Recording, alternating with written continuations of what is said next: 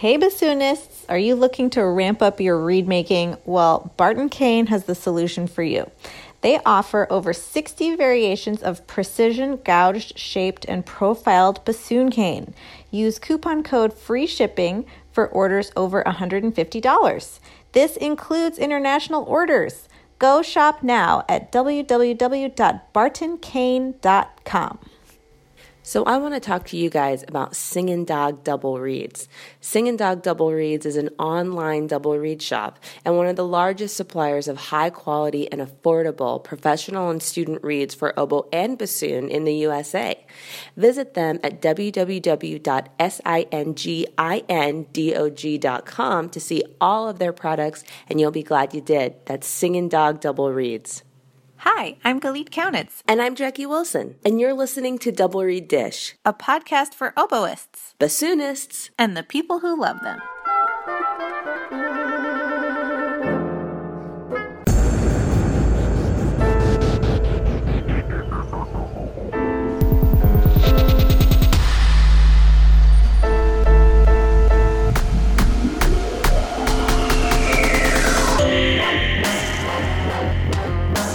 So, Galit, I'm melting right now. Tell me your woes. It is August in Missouri, and here's the bad news it's only 9 a.m., but the air conditioning is broken in this building. And I am telling you, I was trying to warm up this morning, and it was so hot that I would play one phrase and then I would give myself eight fans. Like I'd grab the etude book that I'm playing out of and I would fan myself eight times, then I'd put it back on the stand and I'd play another section and then I get eight more.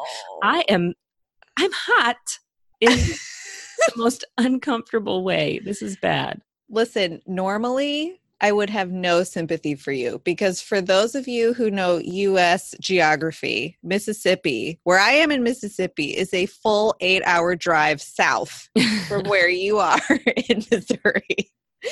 But I have been to Missouri in the summertime and you are not fooling around Ugh. with the heat and humidity. So Yeah. I remember being shocked getting out of the car and how hot it was. And I got to say, my AC is working just fine. So Good for you. but we just hung out this weekend. It hasn't been too long since we saw each other. it was so much fun. Tell us about your adventure. Okay. I started the semester last week and worked three days, first three days of class, and then I hit the road. And we were at the Georgia State Double Reed Day this weekend, which my former studio May and friend Stephanie Patterson heard and wrote and said, Hey, Columbus State is just up the road. Why don't you come give a recital, give a master class? We can do that beforehand. That is so cool and shiny. Yes, I loved it. And it was so good to catch up. That was my only complaint is, of course, you know, she's teaching and I'm traveling and everything. So we only got to sit down and have a chat for one meal. And I would have rather talked your ear off and hung out. That's how it always is, you know, when you Mhm. use excuses like music to get together with your friends and then you never have enough time. But um, I was so grateful for the invitation and it, it went really well. The students at Columbus State were flames and I loved working with them. So t- wait, can you just tell everyone what your your driving schedule was? Okay, well, it's going to highlight my idiocy a little bit as well because so I got up Thursday and drove all day Thursday from Missouri to Columbus, Georgia, and then had a dress rehearsal for said recital. And then you and I had booked an Airbnb in Atlanta because, of course, the purpose of being there was for Georgia State's Double Reed Day, and Georgia State is in the heart of Atlanta. And I didn't even think about the fact that on Thursday night, I would be in Columbus, and Friday morning, I would need to be back in Columbus. And so, anyone with like um, cells in their cranium would say, Well, that night you should probably stay in Columbus. But no, no, no. I decided to just add on an extra night to the Airbnb. So then I drove after my dress rehearsal from Columbus to Atlanta, 90 minutes, went to bed, woke up, drove the 90 minutes back to Columbus, did the recital on the masterclass, got back in the car, drove the 90 minutes back to Atlanta so I could beat you to the Airbnb and let you in. And then the following morning, we proceeded to get lost in downtown Atlanta. Oh, we just got so lost. two, two like non-city people trying to drive in downtown Atlanta was probably really funny. well, it was the road closures. Yeah. Like, I am not proud. I know I have a bad sense of direction. So I had my Garmin, but there were all these road closures on one way streets. And we got turned around and we were in the car for an hour and a half. It was not funny or cute. I drive a Prius and I use half a tank of gas on getting from our Airbnb to Georgia State. That's how bad it was. Very stressful. Luckily, our host saved us. and you came to town. You worked with the Georgia State oboes before the double reed day, didn't you? Oh, they were so great. So we had a master class for just the Georgia State oboes um, on Friday, and it was their first week of class, and everybody sounded so good. And I was like not that I doubted that they would sound good, but it was the first week of class. Right. So I was expecting more pieces to be works in progress and they were all just like they sounded great. and it was amazing. Shout out to all the Georgia State double reed players for getting it done. And then we had the event itself, and this was our first time doing a live podcast taping. It was amazing. It was awesome. We had master classes with all the participants. We were playing on the recital, we played in the double reed ensemble, and we had this live podcast element where we let the participants come and answer questions and talk and they were so excited and they were so willing to share that episode is forthcoming and you should definitely listen to it. It's just really, really cute. I'm so excited to share it with everyone. Yeah, it's going to be a bonus episode live from Georgia State Double Reed Day, and it will have um, brief interviews with our hosts, Laura Dahl and John Grove. So be on the lookout for that. Mm-hmm. But now we're back to reality. Back to reality. So, this is my fifth year total of college teaching. How much college teaching do you have under your belt, Jackie? Um, eight plus years, eight years full time. And then in my doctorate, I did some music appreciation at a local community college. So, so smart that you did that. Yeah. If you count that, it's a little bit over a decade, which makes me feel old. Not old, experience. Experience. Yes. so, how are you with the beginning of the school year now versus when you were just starting? From the beginning of my career, I don't know. I feel like teaching is like any other skill you know, where it takes experience and it takes time. And if you're ever improving and doing it well, I look back at my first couple years and I want to put a bag over my head in mm-hmm. embarrassment mm-hmm. because, mm-hmm. you know, I was still just very much figuring things out. And that's part of the process. I've mentored other faculty members who are just out of school. And a lot of times they beat themselves up because, you know, they'll go about it one way and go, ugh, that did not work at this school with these students. And, you know, I feel like a failure. And I try to just tell them that is a part of the process. And we all look back at the beginning and go, whoa, what just happened here? It reminds me of stand up comedy and how stand up comedians have to just workshop in front of an audience until they figure out what works. Yes. Um, my first, I remember getting up in, in front of my first music appreciation class, and it had, I think, 45 students in it, and just being like, this is insane. I can't believe I'm doing this right now. And I was a nervous wreck. And then when I transitioned to a different school, I mean, I taught a music appreciation class that was 190. so looking back at the 45, I was like, that was pretty sweet. what about as a studio teacher? What have you learned? Oh, I learned to be a lot more comfortable in an authority figure situation saying, okay, this is what this is the problem that you're struggling with. Here's how you're going to fix it. And if you follow X, Y, and Z, nine times out of 10, if it, it's going to get fixed, if it doesn't get fixed, we're going to try something else. Like just being a lot more decisive with my strategy with students than I have been in in the past. Every year I get better and better and i'm proud of myself for that um, and then in studio class we're actually using studio um, studio class time as learning rep orchestral rep class basically so that's something new that i'm trying this year and uh, i'm excited to do some score study and listen to recordings and learn the excerpts and it's all going to culminate in a mock audition at the end of the semester using the excerpts that we've studied over the course of the semester. So it's like teaching the students how to prepare an orchestral excerpt. Exactly. What about you? What are you doing? For me, private teaching, it's all the balance between providing structure and expectations, but also having flexibility to meet the student where they are and help them learn best because it's so individual. And I feel like a lot of times in the early part of my career, I overcorrected. I would you know have too much flexibility and so i would respond with a ton of structure and then mm. i would mm. feel like it needed more flexibility and i feel like i found a really nice balance in that in studio class this year we are reading it's kind of like studio class book club. We're still doing performance class and whatnot but we are also doing a group read of the don greene fight your fear and win book that i read last year that i found Love it. was so valuable. Um, and in the book he has several assignments. So you read this chapter and he says okay go make a, a list of this or respond to this or um, create your own highlight reel of past victories. And so they're going to have to turn those into me as assignments. And then we're going to use that as the basis of discussion. So uh, I'm super excited about that. It's the first time that I've kind of structured my studio class this way. So, you know, more to come on how that works out. And I think it'll be good. That's really exciting. I remember when I was an undergrad reading um, Zen and the Art of Archery for the first time, and it completely changed my outlook on mm-hmm. performance and practice and all of that stuff. And I still remember like the aha moments I got from reading that book. So I think that's going to be really significant. I hope anyway. also, they have to have a planner and they have to bring it to studio class and they have to show me the planner. Be the type A change you want to see in the world.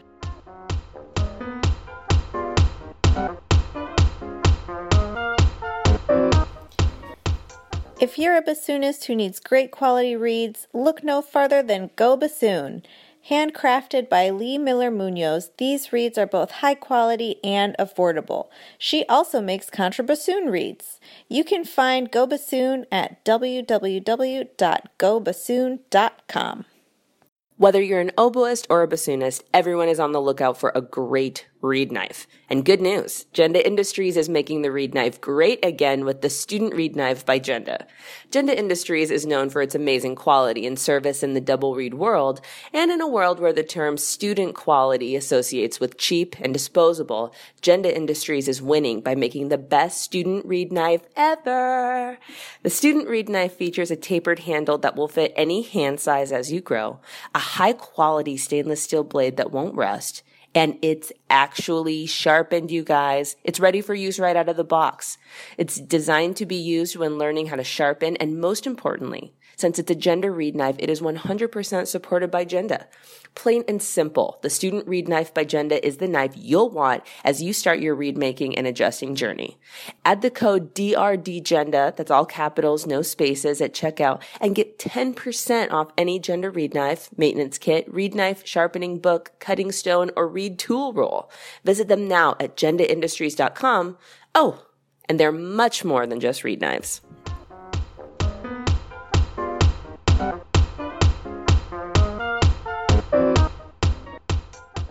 We are so happy to welcome to the podcast Nancy Goeres, principal bassoon of the Pittsburgh Symphony Orchestra. Welcome, Nancy. Hi, I'm glad to be here.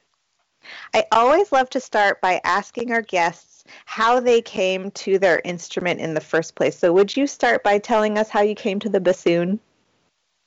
Well, I do have a very specific story since there is a very specific reason that this happened to me. I have an older sister, a couple years older than I. I'm from a very, very small farming town in Wisconsin called Lodi. We had no orchestra so there, so there was no um, a string instrument was not an option. So she played the clarinet and started in sixth grade, the summer before sixth grade, which was the time we all started in our band in Lodi. So two years later, when it was time for me to choose an instrument, she said, Nancy, do not play the clarinet. They had like 20 clarinets, even in this small town. 20 clarinets in the band, and every week they had to challenge. They had to have an audition and challenge for chairs.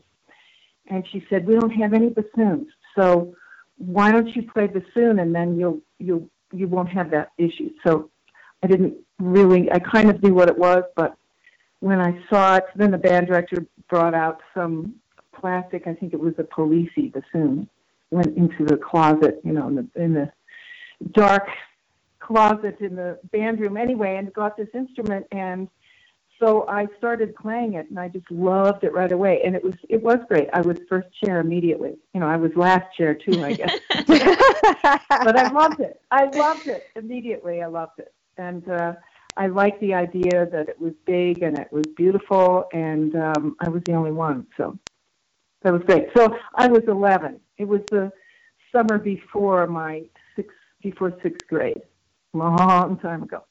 Could you talk to us about pursuing your musical education and when you decided to pursue the bassoon professionally?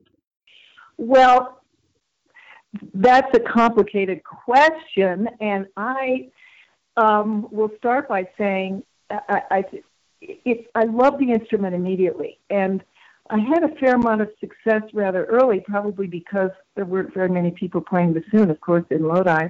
So after one year of playing, and my family, I drove them crazy because I played all the time. Played all the time, and they had terrible names for it. They called it the foghorn and the sick cow, and all of these terrible things. Because I'm sure, can you can imagine, I, you know, we all sound bad when we start, right?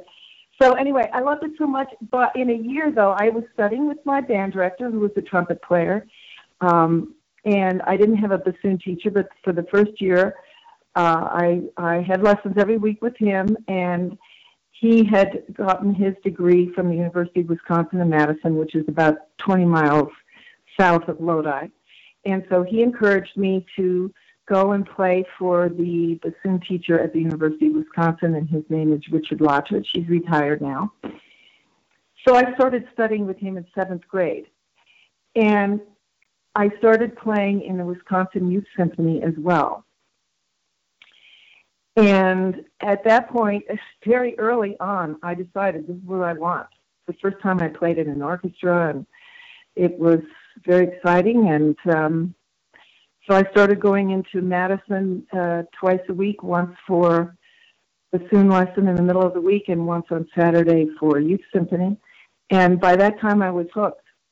Was seventh, eighth grade. I decided that's what I want to do and it's interesting because recently, I shouldn't say recent, not that long ago, I found uh, a little letter or article that I'd written about my desires for for college and what I would do um, with the bassoon, and I I just wrote what everybody's saying now. I don't know if I can make it, and I I want to teach, but I really want to play, and that's what I'm going to go for it. I'm going to I'm going to try and take the risk, which is what you know all of us do when we get to that point. You did study with Sherman Walt, and we love to ask people about their experience as students, especially when they studied with these legacy players. And we actually haven't had on a student of Sherman Walt thus far. Could you tell us a little bit about him and your experience as a student of his? Of course.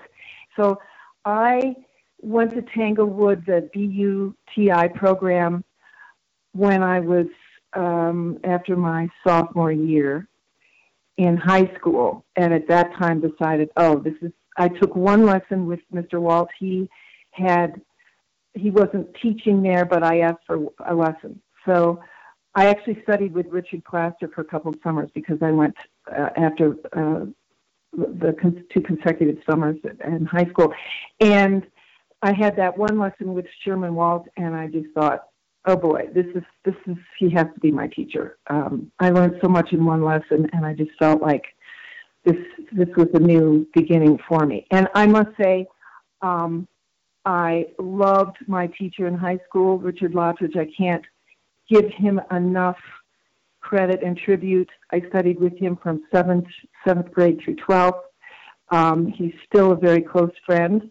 Uh, he's retired and lives in Madison, Wisconsin still. So um, have to shout out to to Dick Lottridge. But anyway, I started with Sherman Walt then in Boston, and he was teaching at New England Conservatory because. But for me, coming from a very small town, I wanted a big university. I also had a keen interest in literature and academic things. So I decided I wanted to go to a big university. And he wasn't on the faculty of BU, but they agreed to um, employ him to teach me and while I was uh, attending BU. So so I ended up going to Boston University for that reason. It's interesting because I teach at Carnegie Mellon now, and it's a very similar situation there, uh, kind of a conservatory within a, a big, uh, very important university. Uh, I think it's really important to have diversity in your training, even though as musicians and bassoonists and reed makers, we have to really focus on on the instruments. and um, but anyway, I think it's always good to have a diverse education, and that's what I did. So I started in Boston with Sherman Walt, and happily, I just felt I I learned so much from him, and um, so I actually my third year at BU, the beginning of my third year, there was an opening in the Florida Orchestra, so I auditioned for that and started playing principal bassoon in the Florida Orchestra before I finished at BU. But I would trudge back and forth to BU to finish all my commitments with uh, my lessons, which of course I wanted desperately anyway. So that's kind of it as far as the education. Then I, I went back and forth between Boston and Tampa and then when I finished my degree, which I did finish, I, I have a diploma somewhere. um, I did I did finish, and ironically, what helped was um, the UTI for any high school kids out there. It was a wonderful experience, and I actually could graduate early with my degree from BU from with credits from um, Tanglewood for or uh, for orchestra and uh, chamber music Fun fact I actually had a graduate assistantship during my time at BU working for BUTI. So I'm definitely very pro BUTI as well. Oh, fantastic. Yeah, I just thought uh, it was just, to me, it was just, what do I say, earth, earth shaking. I mean, I, I, I also attended that first year, I attended the Sarasota Festival and at that time it was called the New College Music Festival. Now it's the Sarasota Music Festival, and uh, I just was there. I'm on the faculty there now, so uh, that that really was it was my first time. I think I might have even gone a year earlier than Tanglewood. It was it was crazy, but I it was my first time on an airplane and going down to Florida, and this incredible faculty, Sol Schoenbach and Leonard Sharrow, and talk about legacy names. I mean, there were all sorts of wonderful teachers there, and they they still have a, a wonderful festival. I recommend that too because you can go to Sarasota and then you can go to Tanglewood or Aspen or Music Academy. It's pretty great. And for me, that was just so.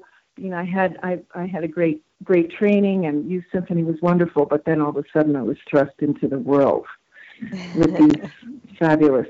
Oh, another another name uh, was Robert Bloom, Oh, Robert Bloom. And and um, uh, the um, Julius Baker. So mm-hmm. think about that. I'm like 14, 15 years old, and all of these giants are doing classes and coaching chamber music, and I'm listening to them perform. So all of these people had a tremendous influence on me. That's amazing. Um, when listener Ritika heard that you were going to be on the podcast, she sent in a question, and it's a it's kind of a two parter um, but I'll read it to you. Uh, could you please share with us your experience when auditioning for the principal position with the Pittsburgh Symphony? What are some of the biggest challenges you have to overcome? Oh, that's an easy question to answer. well, um, you know, with, when it comes to auditions, and I had taken a lot of auditions before Pittsburgh, so um, you know, Pittsburgh was was you know, all of those kind of led up to Pittsburgh. Um, it, it, I guess when I think about auditions, um, you know, I, I always tell everyone don't assume anything.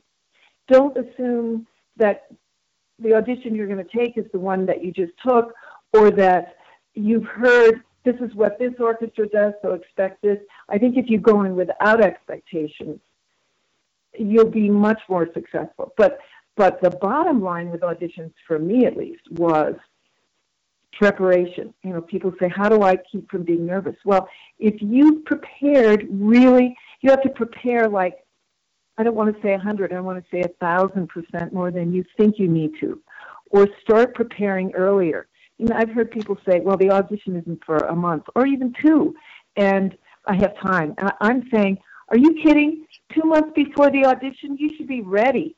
You should have mm. 50 reeds ready to go. You know, you can't be over prepared.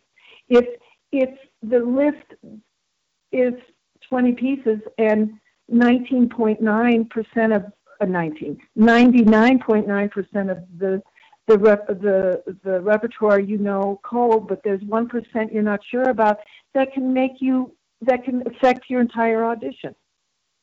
You know, it's it, when you start auditioning. Every I always say to my students, "What did you learn from what you did?" Because let's face it, no matter how many people audition, all it is is takes one other person for you not to be quote unquote successful.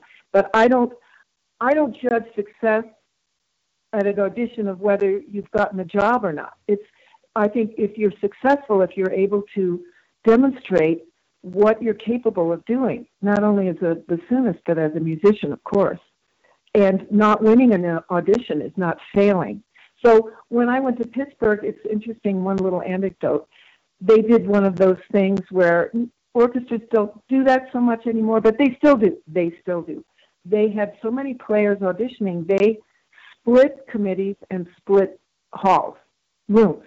So one one of the great things about Pittsburgh is they own their concert hall. They own Heinz Hall. So one set of preliminaries was on the stage, and the other set was up in a rehearsal hall up up on the fourth floor of Heinz Hall. That was awful.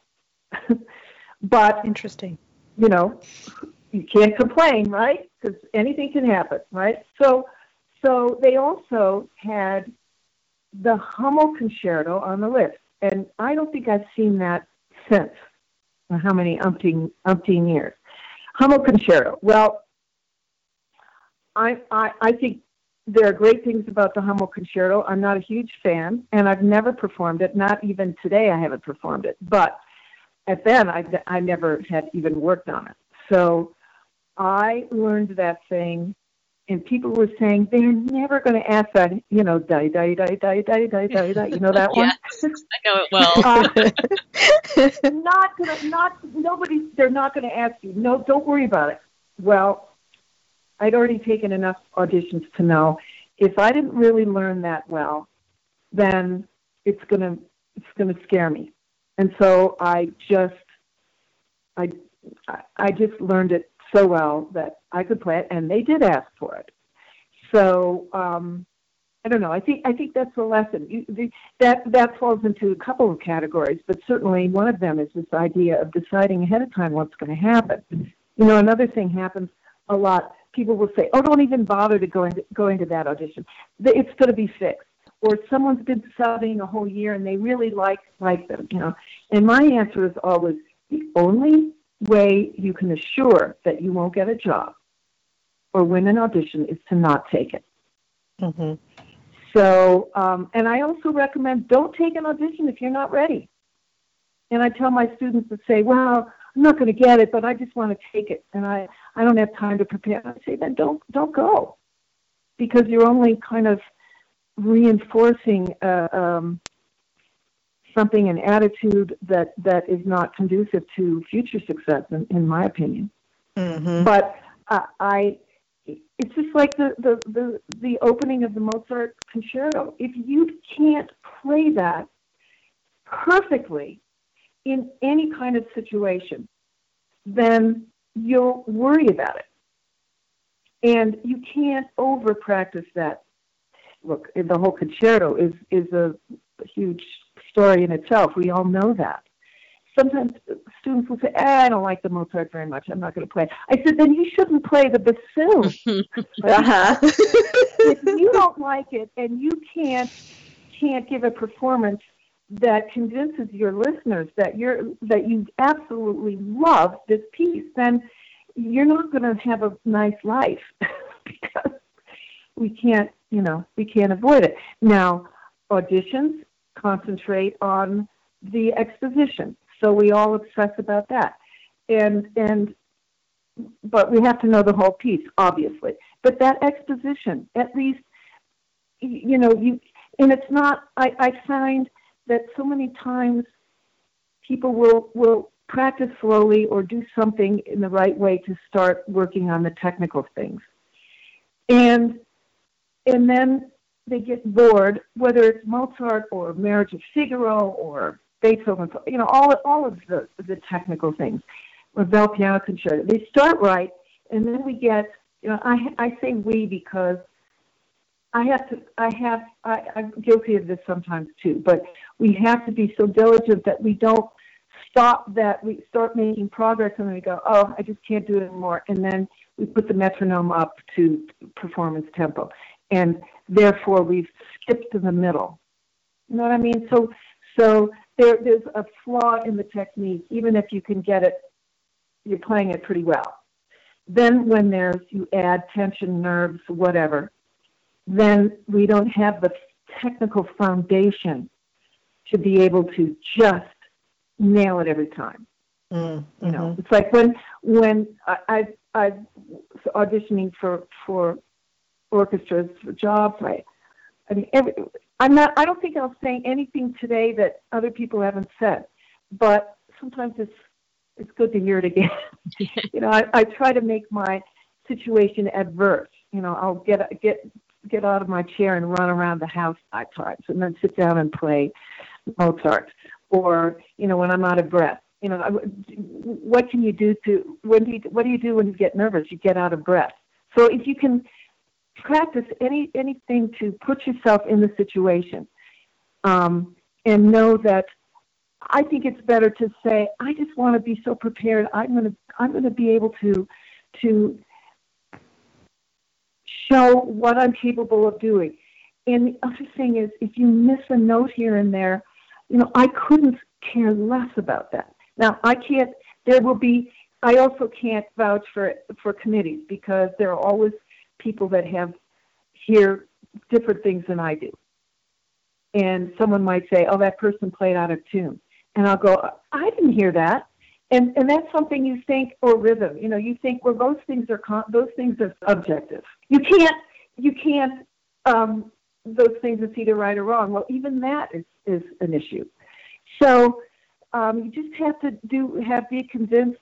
Don't try to play like you think someone wants you to. That's another important thing when you go just if if you can i think the bottom line is if you can and, and this was always and still is what I want to do when I perform. I want to show, I want to take away all the obstacles, all the veils that we, we cover ourselves with to protect ourselves, and just really bring out what's important to me inside of myself. And I think that's probably, you know, we, we practice a lot of technique and we know it's, it's so important. We have to, it's a necessary evil.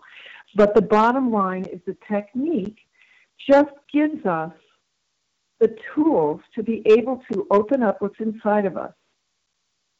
And I think when we can do that, some uh, a listener is sitting slouched in their chair, and when they hear that, they sit up straight and really listen because there's really something there. And that's that's why when I teach, I don't say, "Look, play like me. Just do this. This is what you have to do." It, it, that that doesn't work. I feel my job as a teacher is to help every individual find their own voice.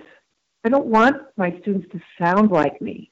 They have to find their sound. Now, I have to help if I feel, you know what, this isn't this this idea is not quite working. You have to figure out something that will be a little bit more convincing or whatever it is.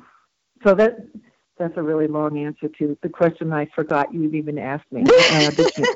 Uh, you know, that was something being able to play it how it speaks to me and not how I thought someone else wanted it was a huge yeah. it was a huge epiphany that I didn't have until very late.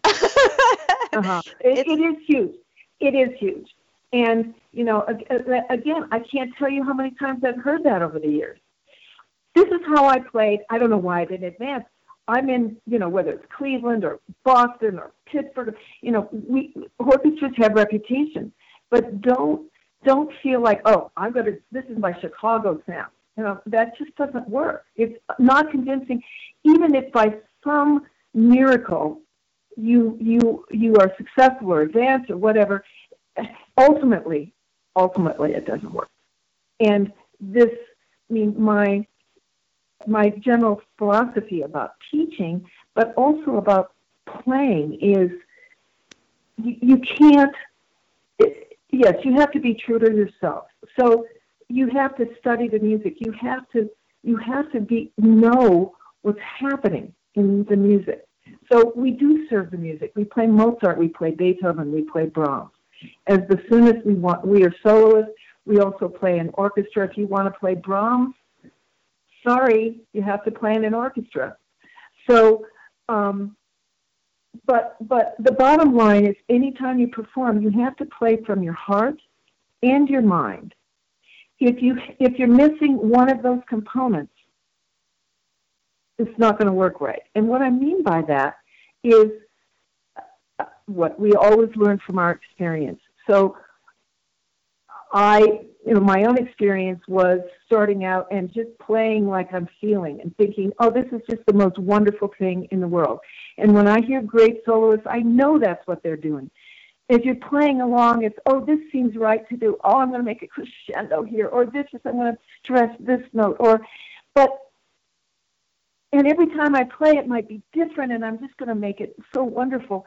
But if you're not really thinking about what serves the music, that's not ultimately going to work either. So um, when you hear great solos and playing in an orchestra and actually being here, I mean, playing in the Pittsburgh Symphony, we've had all the great soloists, and I've listened to them and I've learned from them. Here in Aspen, they all all the great all great players come in and out all summer for eight weeks. So I'm still learning from soloists, and I think we should all be doing that and not miss an opportunity. But when I'm rehearsing with soloists, I hear them maybe a rehearsal, a dress rehearsal, or maybe two rehearsals actually before a performance. They're not making it up as they go along. They're doing exactly in a concert what they did in rehearsals. But I, I always feel that in a concert, special things can happen, but you're still using both your mind and your heart. And I think that's that's a, a, a that is not stressed enough. I think in our training now because we just start and it's like you start on the left edge and then you end end up and see what happens, and mm-hmm. it just doesn't work that way.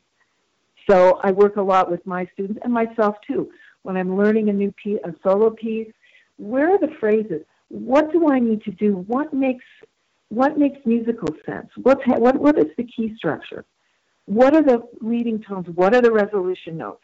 Don't accent the resolution notes. And read David McGill's book. Um, you know, sound sound is, is, is another issue. You haven't asked me about it, but I'll talk about it. Please um, do. when I first was playing in college and later teens and and and when I first started playing professionally, I don't know, I guess it was 20. And I started playing in a big orchestra. I did a lot, played in a lot of student orchestras and good ones because I, I then went to Tanglewood as a fellowship person. I played in some good orchestras, but when I started playing in a, a real professional orchestra, I, and let me tell you, um, I have to confess, I just thought my sound was wonderful. I loved my sound. but I discovered that I didn't have the projection and the flexibility to play in a big orchestra and do what that demands. And it's only gotten more challenging as I moved up. I've played in a lot of orchestras in my career. And um, boy, when I sit in that chair, I have to play as soft as you can imagine and also project in, in, in fortissimo. And I think that's been another one of my career goals in my own playing and in my teaching is the expansion of sound, sound quality, um, but also dynamic um, contrast. And always expanding. it can always be more, it can always be less. And I think what we find, unless you really decide you're going to work on on it, not just oh, I'm gonna okay, here's a forte, I'm gonna play loud. I can do that, or I'm too tired. I'll do that tomorrow, or I'll do it in the performance. No, it has to be like every day, tirelessly, long tones, crescendo diminuendo, or this a concentration of figuring out, you know, what are we're talking about when we talk about dynamics. It's all relative. I mean, my forte, I can't, or my loudest fortissimo, is not going to come close to a trumpet or a French horn. I mean, we have to be realistic here. But within our uh, sphere, I think too many times bassoon is compromised, and and some it's like, well, we can't do it, and if you try to expand on this, your sound quality won't be good enough. And let we can't have both. So let's do the quality. And look, I'm all for that as well, you know, and but I feel if you if you really work at it, you can expand without without compromising the sound. So for me, when I was in Tampa, and the music director, conductor, was saying, Miss Bassoon, you know, in you know, kind of a not very nice way, you know, you sound lovely, but I can't hear you. You know, and I'm going, oh no, embarrassed, and oh. So I just got in a room by myself. I tell my students all the time, all, all the time, just get in a room where no one can hear you, and figure out what you have to do with your air for your air, your reeds. I mean, it's very, very seldom do I hear a problem that someone's having and I can isolate just one little thing about that and that'll fix it. It's always usually a combination of how you use your air, your embouchure, um, the reed, what you do with the reed. Now, do I feel that everyone should play my reed style? Not at all. But when I was working on this, I developed a reed style just from trial and error. It was not pleasant.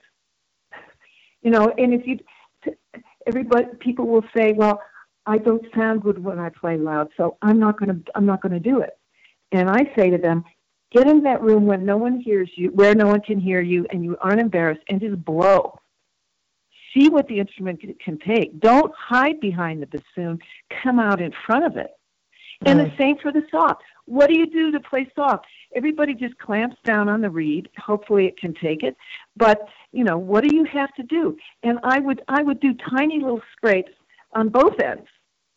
You know, for for loud and soft, tiny scrape. Oh, this didn't work. I'm not going to do that again. Or this worked. All right, I'm going to try it again. Oh, that's a little better. Uh oh, now I ruined the reed. Too bad. Start again. And look, a lot of times you can play super soft. You try to play Figaro, and you know when I hear people play, usually play, play Figaro like mezzo forte. Mm-hmm. You're talking about winning an audition. You have a hundred players, and two actually play that softly. It's a it's a it's an amazing thing. So why not figure out how to do it? And it's the same for the soft. I say, play as softly as you can. I like to use a very, very simple etudes written by Pasquale Bona that he wrote a long time ago for singers. Ironically, it's called rhythmic articulation. Hmm. And as far as I'm concerned, has nothing to do with either one of those things. It's about it's uh, he wrote them for singers, simple melodies. And I say, all right, let's do all of this with those. Let's work on dynamics. There's no technique involved and we we couldn't survive without the Milde concert studies, right? But uh, some of those are so diff- difficult technically that we don't even get into what you what the the phrasing. You know, it's like if I can play all the notes, that's all I care about. But anyway, I love those two. But for really just learning basic line phrasing melody these bona things and they start extremely simple so it's not about technique but boy are they hard to do really well but i say start it as softly as you can. And someone says, "Oh, I can't do that. I can't do it." I'll go play, and it sounds like too loud. I don't want to uh, identify a, a dynamic like mezzo piano or something because it's kind of silly. But anyway, and then they'll say, "But I can't play softer." Well, figure it out. How can you play? The first time you really try, if you're playing a simple melody, you might miss a note here and there. If you're trying to figure, Figaro, you'll miss a lot of them. But wow, that's kind of a different feeling, isn't it? So, what do you have to do with your embouchure to not be out of tune when you play soft? Hmm. To maybe you need to change the reed a little bit. Well, what is it? I mean, I, I, I'm certainly no wizard. I, I don't know the answers to everything, but we all have it within ourselves to figure it out for ourselves, and we all have different the embouchure thing. I know if I hear somebody clamping down, top to bottom, and their chin is up, it's probably going to be sharp. But everybody has a different physical, you know, their jaws are different, their lips are different. So, I mean, I can help people figure it out, but ultimately we all have to figure it out on our own.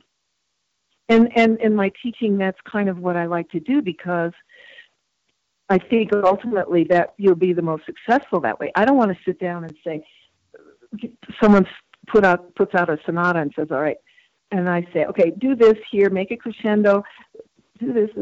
I, I don't think that makes a lot of sense. My my whole philosophy is here are the tools to figure out figure it out yourself. And the reason I do easy melodies is find the find the phrase, figure out what dynamic plan really serves the phrasing.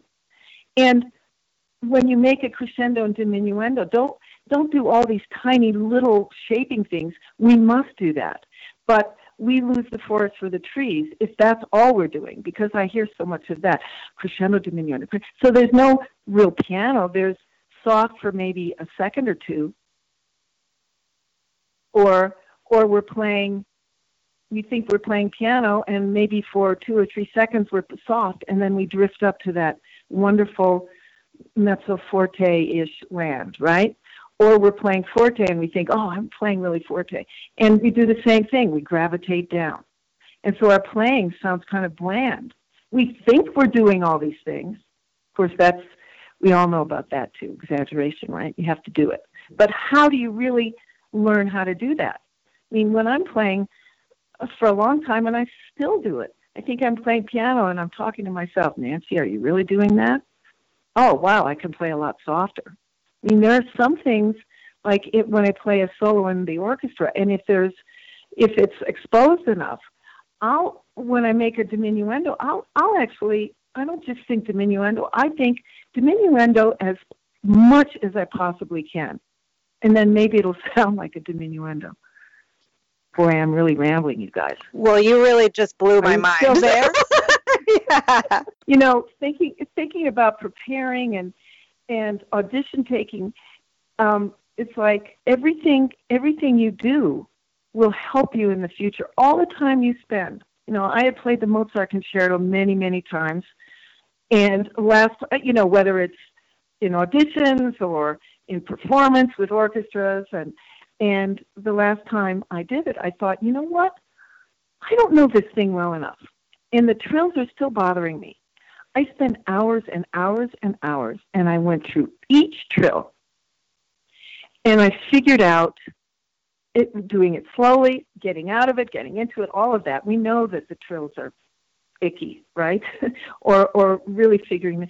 And I I just spent so much time.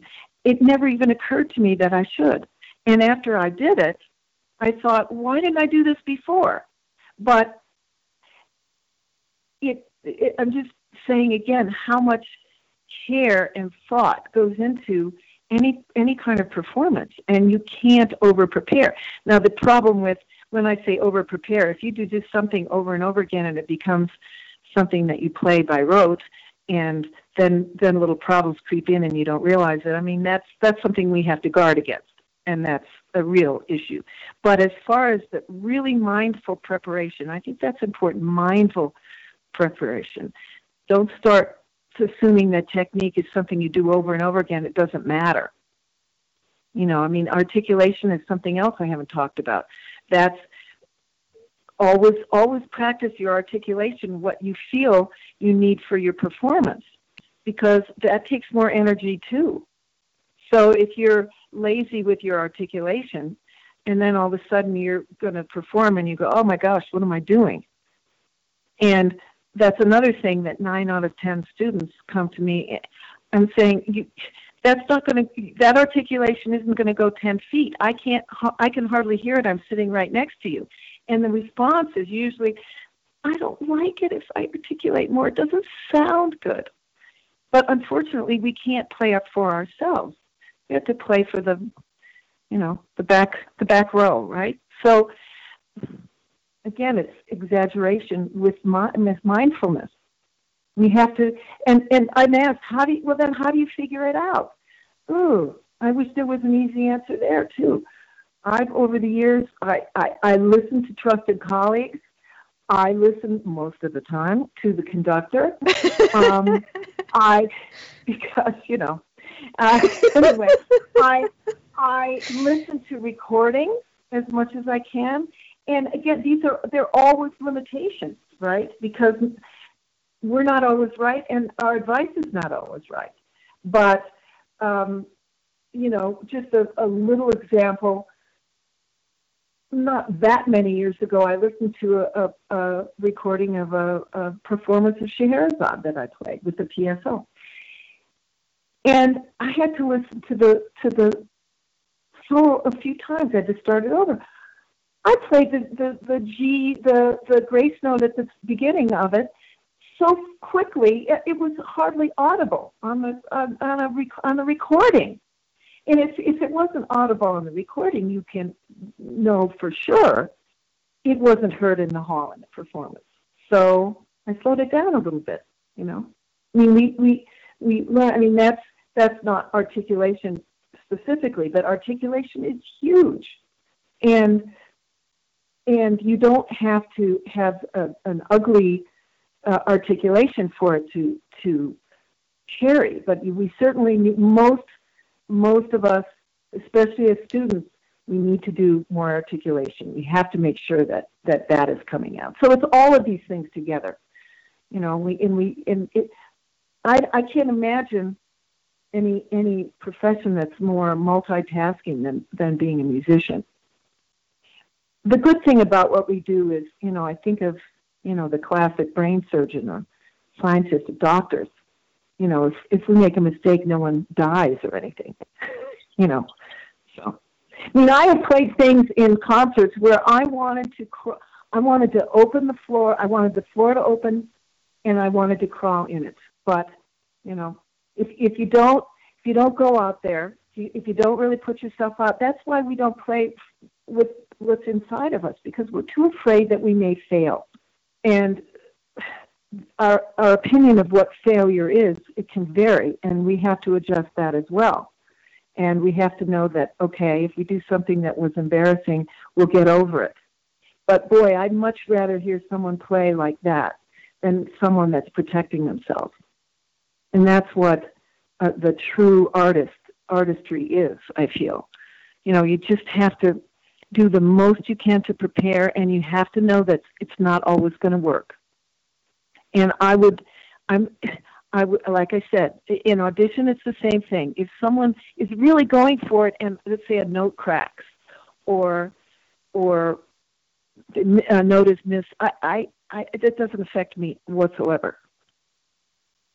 I mean, that's another thing with people that take auditions when someone says, "Oh, I took an audition and the reason I didn't get it or I didn't advance is that I missed a note." And I'm sometimes I say, sometimes I don't. It depends on if they're if they're my student. I say you have to think a little bit more carefully because yes, we work very hard and we don't like when we miss notes because it's embarrassing. But if if you're making wonderful music, it doesn't matter because who tell me someone who never makes a mistake? I I've never heard of them. Mm-hmm. I've never heard heard know of that person. Right? Okay, I'm sipping my coffee now. Are you there? Yeah. Yeah. I would love to ask about commissioning and premiering the Concerto for Bassoon by Ellen Taaffe Zwilich. Well, I I I couldn't be more excited about that concerto.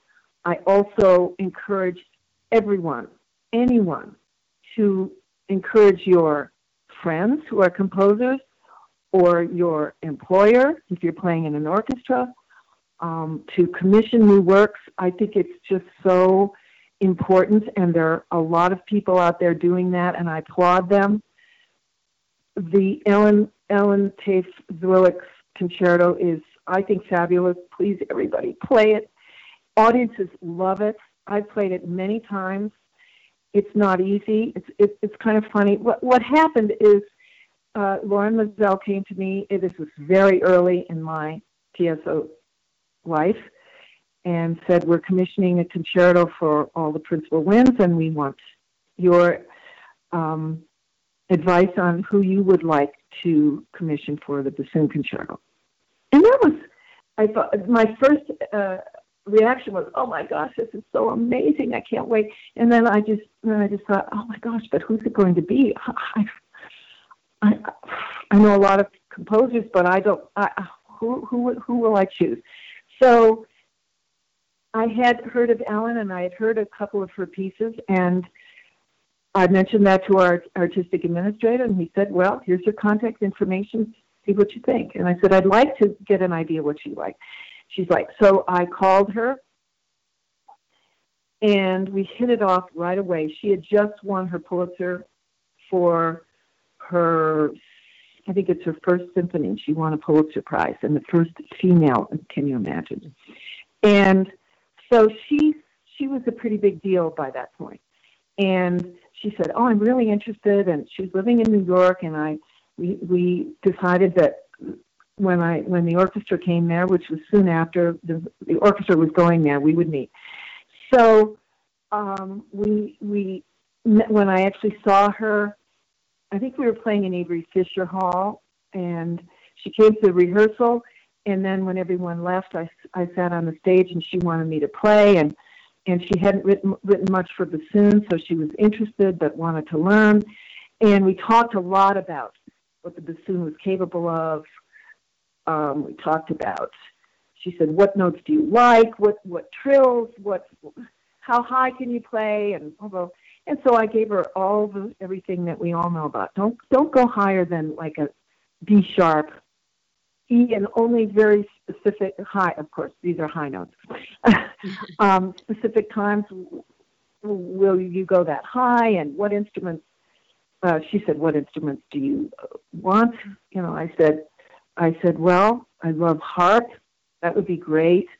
Um, and she wanted to hear register. She said how fast, all these things, and and and we were we we really got to be friends. And at that time, I have to say, because it was the early '90s, '93 was when when it was written. Um, there, we didn't have. she was she was faxing me the music as she was writing it, and she was saying, "What do you think of this?" and and um, so we were going back and forth on the first movement, and um, if anyone knows it, the first movement is not easy, but it's also not unfriendly. It's it's there are a lot of things in it, uh, nice things. And and then she said to me, I I was reading it, I was reading it over a couple a few times, and she said, and she called me. She said, Nancy, is it hard enough? And I said, Hmm, is it hard enough? And I said, Well, um, I suppose it could be it it could be a little bit more difficult because I can I can pretty much play it as is. Well, she loves telling the story because she just she just is so proud of herself because she made the second movement a lot harder. and it's, you know, there are lots of high notes, da, da, da, da, da, da, da, you know, high C's, high C sharps. It's it's and so I mean there there are a lot of complicated things in it, and she she just thought she's just so proud of herself. But she also she wrote a cadenza in the second movement, and when that came, when when when that came in bits and pieces, but the cadenza ended on a high F.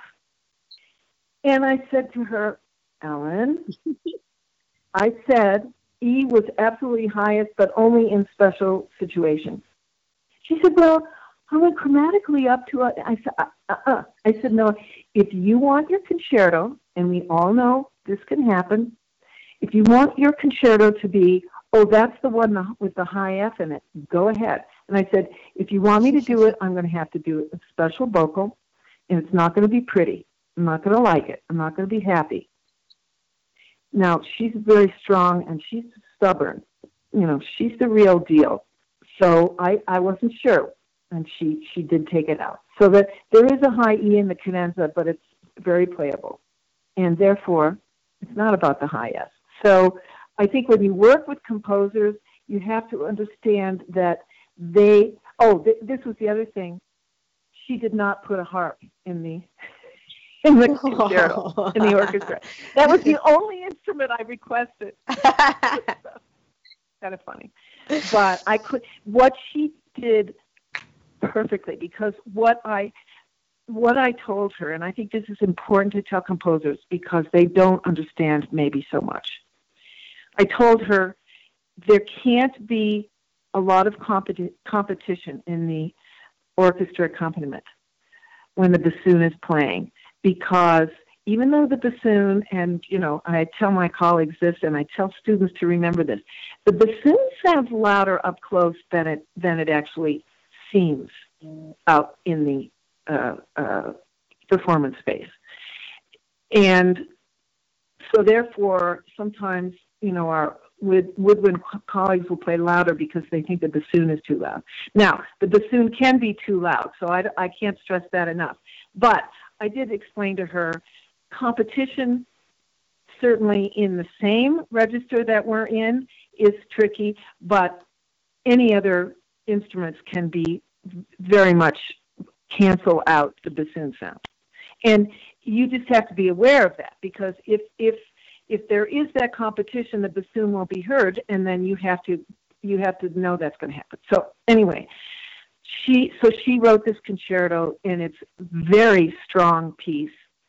But when the bassoon is playing, the the orchestration is is very much compensated for. I mean, it's very very much down.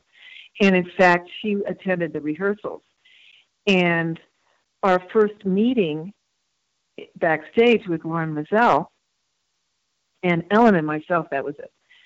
She opened up the score and she said, Maestro, thank you. This is just so wonderful. But, and she found a few places. She said, Piccolo's too loud here. It, there's actually one percussionist, but it's like a drum set type double bass drum and all these percussion instruments. Percussion's too loud here. And, and he said, Well, you can't expect my I don't know what, what, what he used. I shouldn't quote him exactly, but it was something like, You can't expect to hear the bassoon all the time. And she said, Yes, I can, and I will. Ooh. So for the, for the performances, so, you know, and then he cowered in her presence. I just loved it. But, uh, and he wasn't a man that did that often.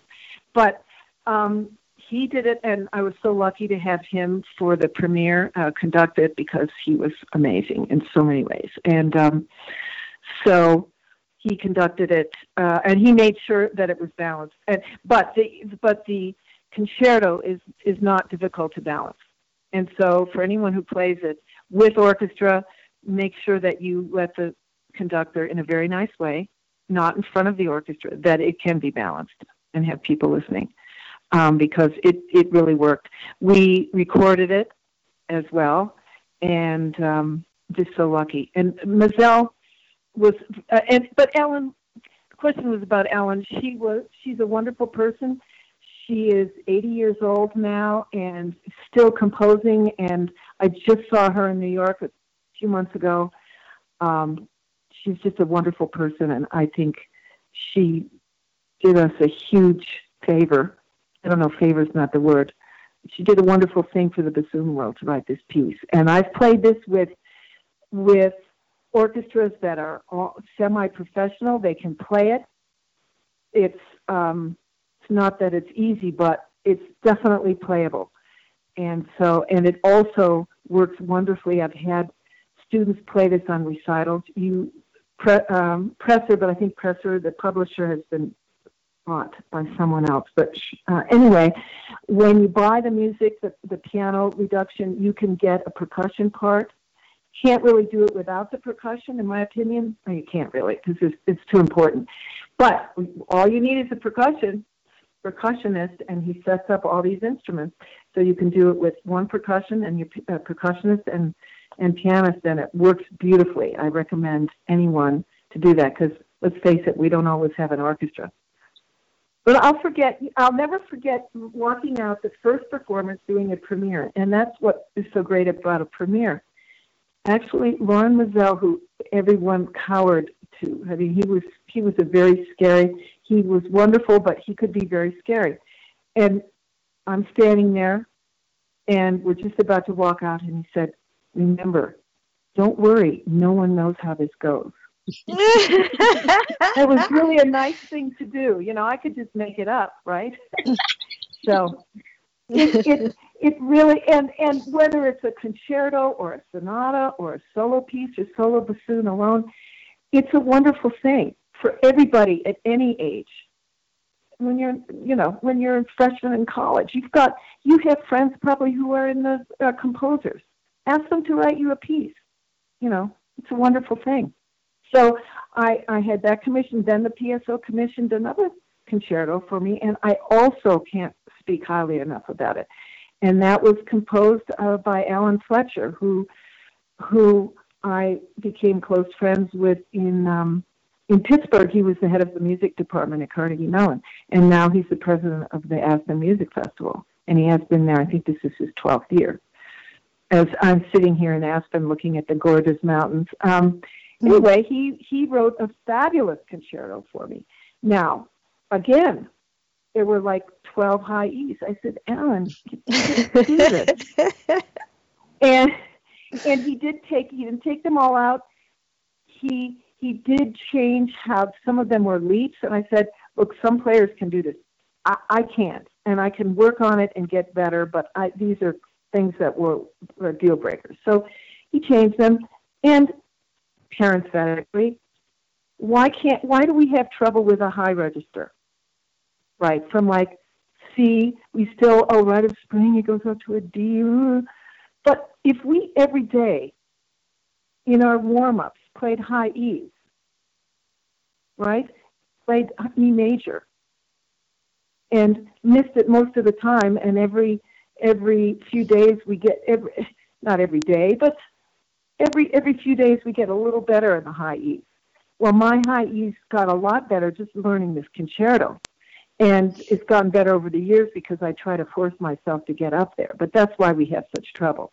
Not, I'm not saying it's easy, but so learn that Fletcher concerto and your your high E's will pr- improve. I I guarantee. so Andre Previn wrote the, the Andre Previn wrote the wonderful bassoon sonata for me. That's a fabulous piece. I think that's being played a lot. When I first read that, he was the pianist, and, wow. and played it. We premiered it at, at the 92nd Street Y in New York, but uh, it, it's just a wonderful piece. And not every pianist can, can play it, but I played it with a lot of pianists, and they can learn it. It's it's hard because there are a lot of jazz elements, and we're not always comfortable with that. But wonderful piece, and it's really exciting to have music that everyone can enjoy. And I, some people say, well, would you mind if I played it? Ah, it's the biggest compliment, compliment I could get. Another new work that I've played that I recommend is um, uh, by David Ludwig. And um, he teaches composition at Curtis, and he's a grandson of uh, grandson of Rudolf Serkin. And he wrote a fabulous piece one of the most wonderful concertos there, uh, new concertos. It was written for Danny Matsukawa and commissioned by the Philadelphia Orchestra. So get out there and play these pieces. No more Hummel.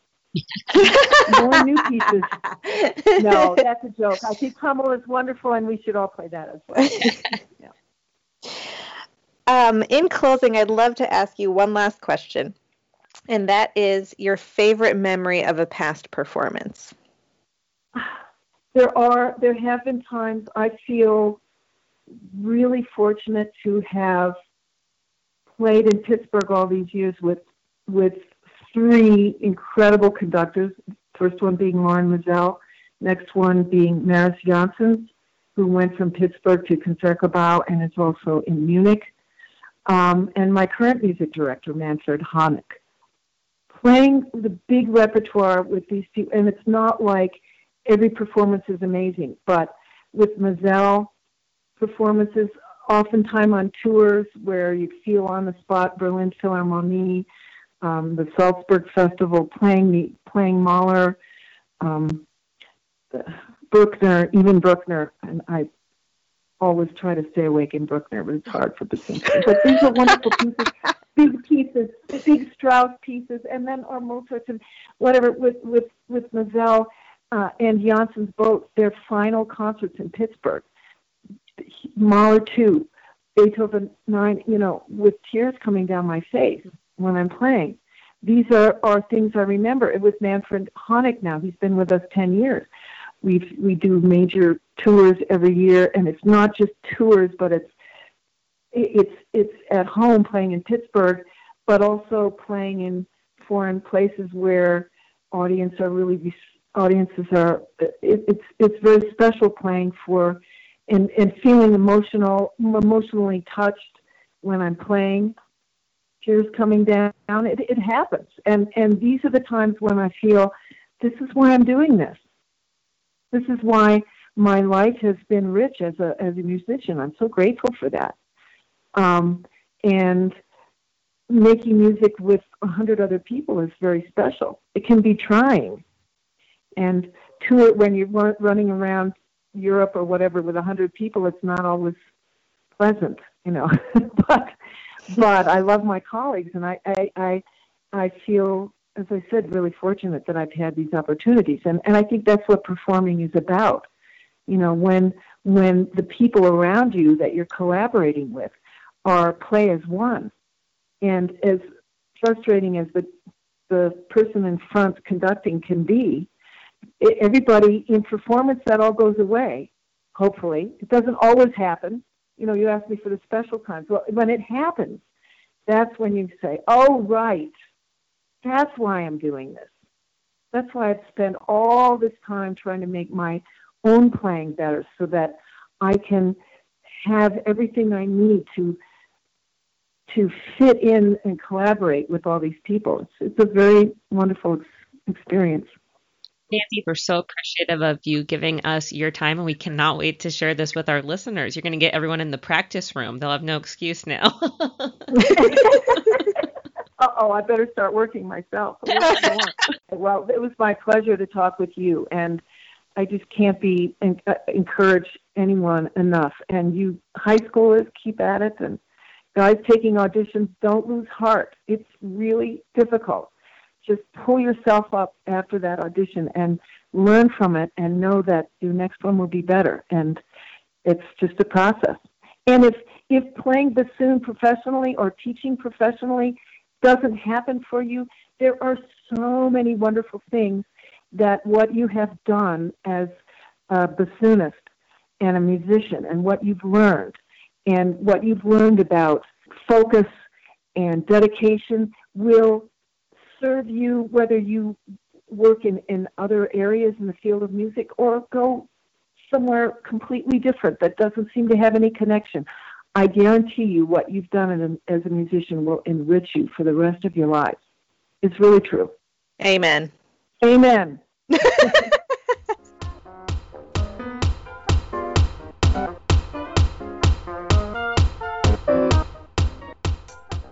hope you enjoyed that super inspiring interview with Nancy Goeres. Don't forget to follow us online on all social media Facebook, Twitter, and Instagram. We are there.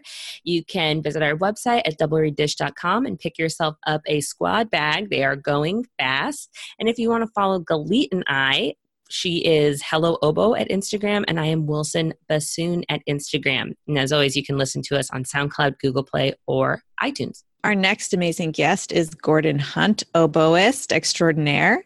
And uh, Jackie, I think it's time to end this nerd parade. Go make reeds.